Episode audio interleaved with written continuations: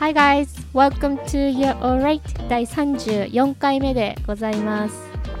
今回は10月も後半に入ったということでハロウィーンに関する単語をやっていきたいと思いますニューヨークでは31日に仮装した人たちとかがダウンタウンのエリアですねを北に向かって歩くパレードがあるんですけどちなみにこれは Sixth Avenue をキャナルストリートから北に向かって15 Street まで歩くパレードです。でこのパレードのホームページには Anyone and everyone in costume is welcome to join the parade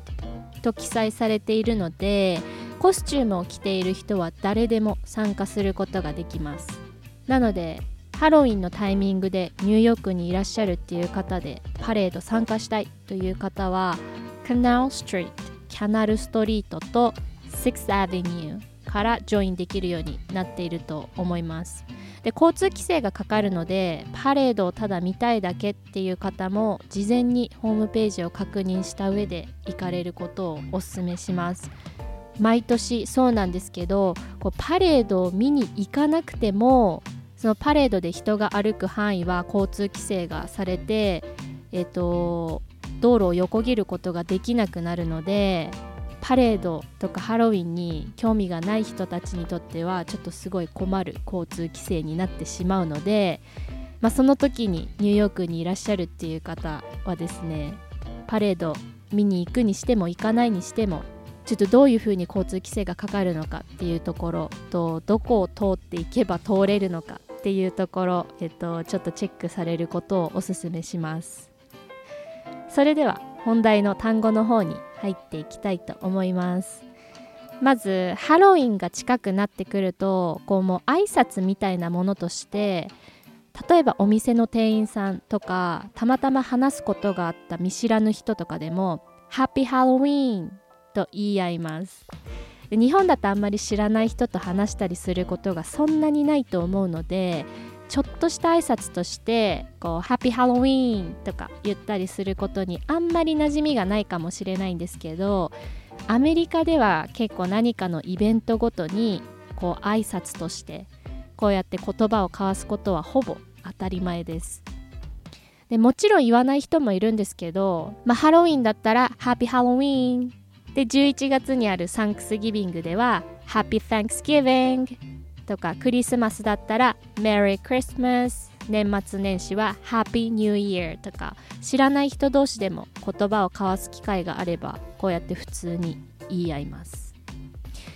でハロウィンといえば子供たちがいろんなお家を回ってお菓子チョコレートチョコレートとかキャンディーをもらいに行きますよね。でその時の合言葉と言ったらいいんですかね。定番のフレーズが trick or treat ですよね。trick or treat. trick or treat. で trick っていうのはこの場合いたずらという意味で treat というのは、まあ、この場合お菓子という意味になるのでつまりお菓子をくれないといたずらしちゃうぞっていうことですね。でちなみにペットにあげるおやつのことを treat と言ったりして名詞でご褒美みたいなニュアンスがあります。であとハロウィンといえばかぼちゃで作るジャック・オー・ランタンですよね。英語で発音するとジャック・オー・ランタンと言います。ちなみにジャック・オー・ランタンを作るためにはこうかぼちゃを掘る作業をすると思うんですけどこれを pumpkin carving と言います。Carving. C-A-R-V-E carve という動詞が彫る。彫刻とかの彫るっていう意味です。Carve. C-A-R-V-E そして最初から仮装の話をしてたんですけど仮装をするっていうのを wear a costume と言ったりします。costume っていう単語が使われます。でさっきのホームページからの文章にもあったんですけどコスチュームを着ている人のことを people who are in costume みたいな感じで in costume って表現することもできます。でハロウィンといえばっていう定番のコスチュームがありますよね。こうその年にトレンドになったものとかキャラクターとかの格好をする人が割と多いかとは思うんですけど単語としてハロウィンのコスチュームアイデアの定番キャラクターについてさらっと触れたいなと思います。まず Vampire Vampire 吸血鬼ですね。Vampire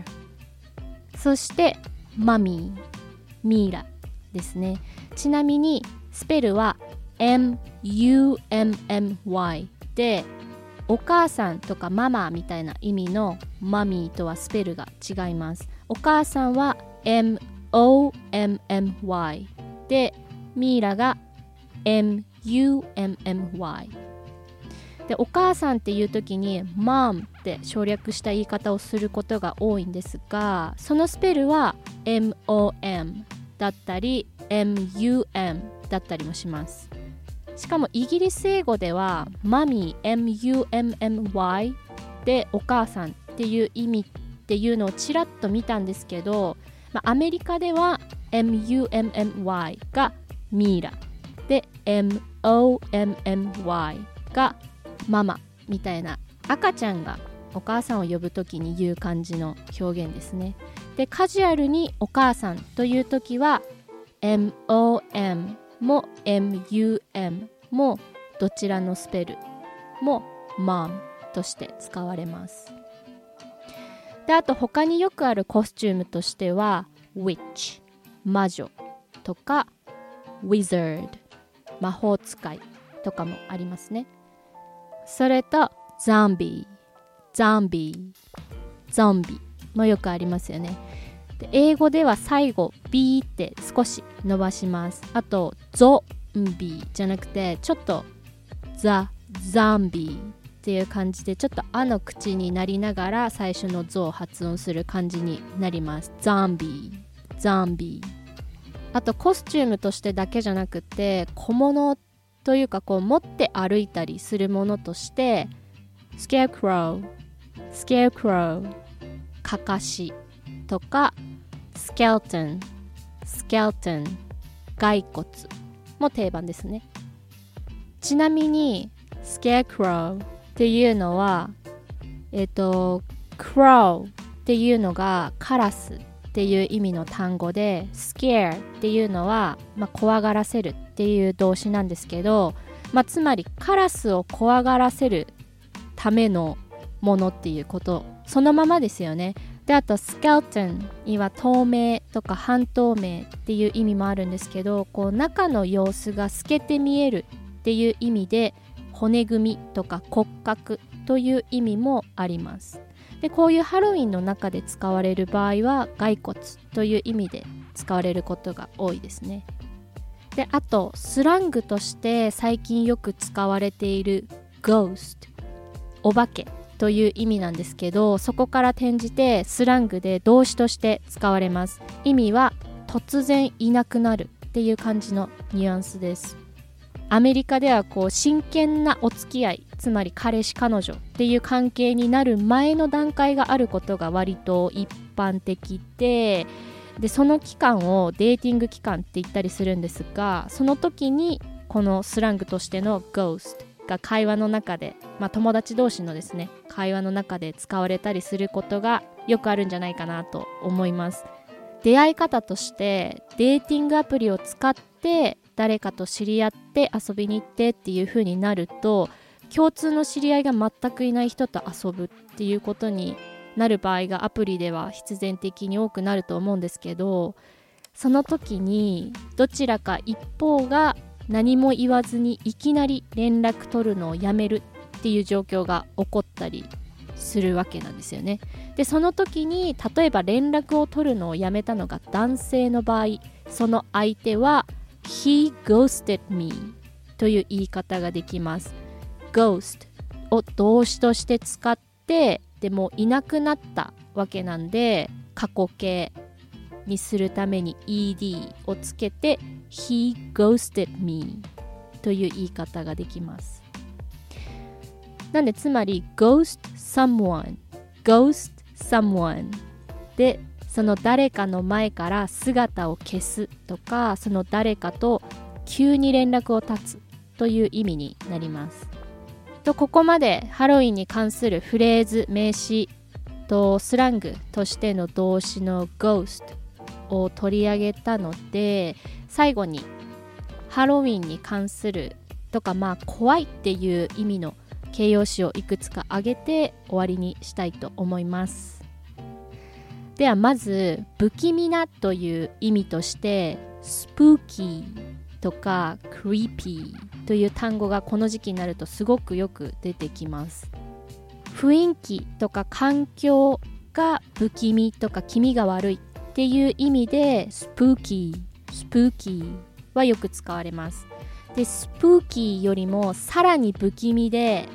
嫌な感じがするとかこう不安感を煽られるような気味の悪さを表す時に eerie という単語も使われます。スペルは E-E-R-I-E eerie eerie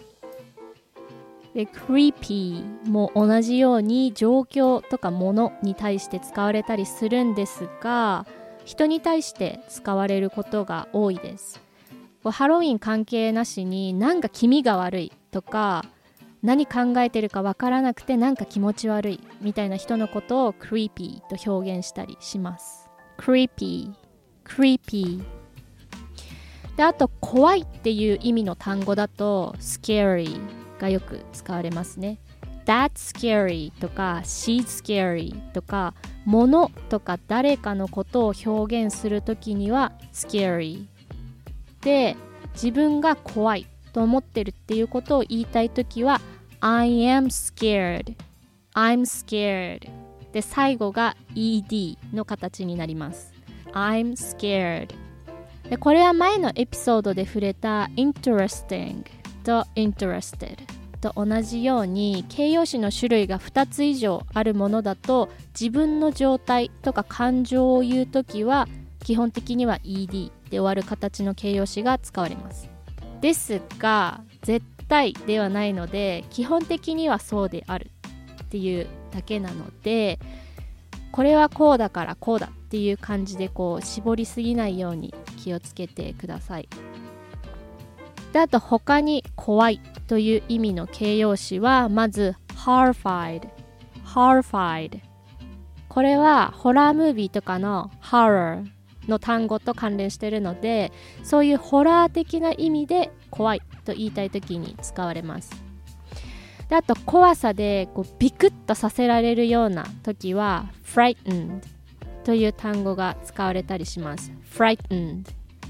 真ん中に t が入っているんですけどちょっと飲み込む感じの音になります。Frightened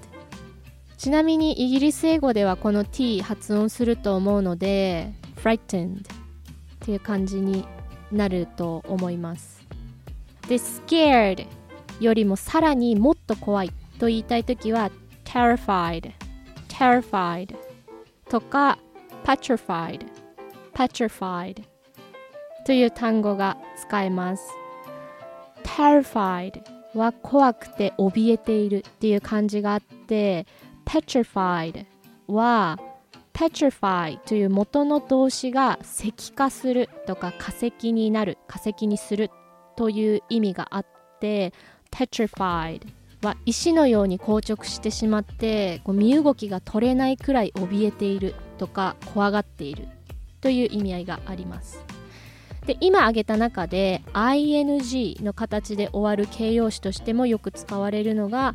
frightening frightening horrifying horrifying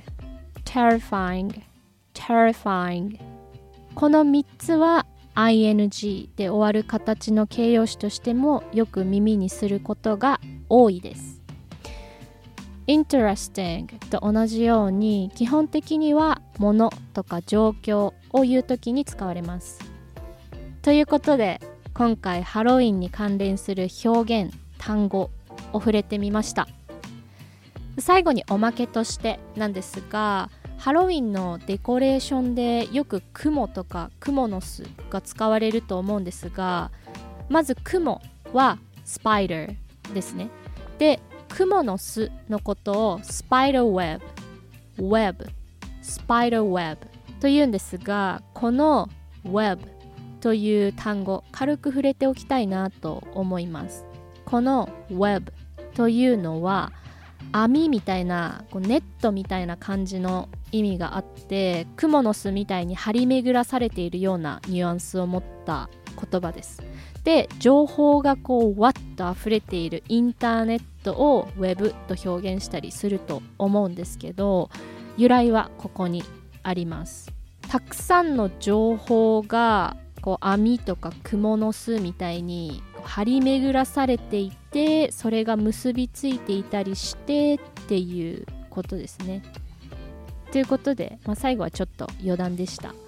まあ、今回の内容自体もハロウィンとはずれたちょっと派生した内容みたいなもの、まあ、スラングの Ghost とかありましたが、まあ、こんな感じで蜘蛛の巣みたいにいろんな情報を結びつけていく作業も大事だと思うので今回のエピソードがというかこのポッドキャスト自体が皆さんにとって学びがある内容であることを願いながら今回以上ということにさせていただきたいと思います。それでは今回も最後まで聞いていただいてありがとうございました。また1週間後でございます。Have a good one